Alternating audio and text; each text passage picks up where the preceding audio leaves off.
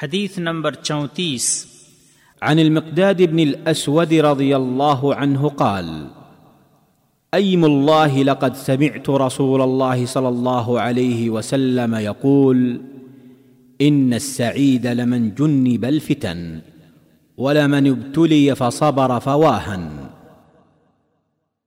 سنن ابو داود حدیث نمبر 4263۔ علامہ البانی رحمہ اللہ نے اسے صحیح قرار دیا ہے۔ فتنوں سے بچنے والا خوش نصیب ہے۔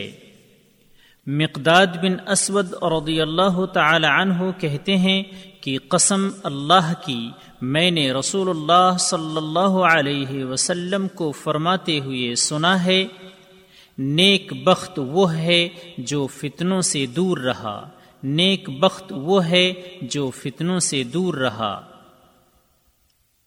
نیک بخت وہ ہے جو فتنوں سے دور رہا، اور جو اس میں پھنس گیا پھر اس نے صبر کیا تو پھر اس کا کیا کہنا۔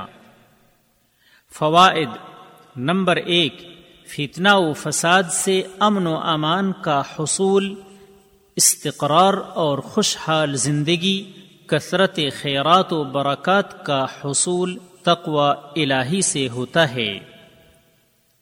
نمبر 2، اسلام رحمت و اطمینان اور امن و امان کا دین ہے، اسی وجہ سے اللہ تعالی نے انہیں فتنہ میں واقع ہونے سے بچنے کا حکم دیا ہے۔ وَاتَّقُوا فِتْنَةً لَا تُصِيبَنَّ الَّذِينَ ظَلَمُوا مِنْكُمْ خَاصَّةً وَاعْلَمُوا أَنَّ اللَّهَ شَدِيدُ الْعِقَابِ۔ سورة الانفال آیت نمبر 25۔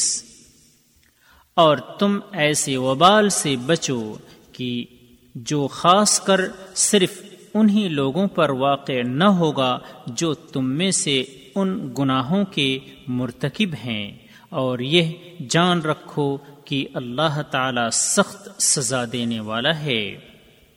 نمبر 3، فتنہ کے وقت ایک مسلمان پر صبر کرنا واجب ہے اور آگے بڑھ کر نیکی کے کام کرے اور اللہ کی عبادت میں اپنے آپ کو مشغول رکھے۔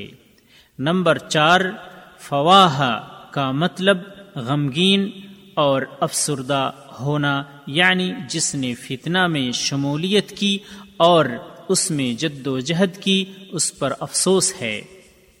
بعض لوگوں نے اس کا مطلب پسندیدگی اور اچھا کرنے سے بیان کیا ہے، یعنی فتنہ و فساد پر صبر کرنے والے کا کیا کہنا۔ اگر اس حدیث کا یہ مفہوم لیا جائے تو زیادہ صحیح ہوگا۔ راوی کا تعارف: مقداد بن عمرو کا مشہور نام مقداد بن اسود الکندی ہے۔ آپ رسول اللہ صلی اللہ علیہ وسلم کے قریبی لوگوں میں سے تھے، اسلام کے پہلے گھڑ سوار تھے۔ اصحاب رسول میں آپ بڑے فضل والے، نہایت شریف اور بھلے آدمی تھے۔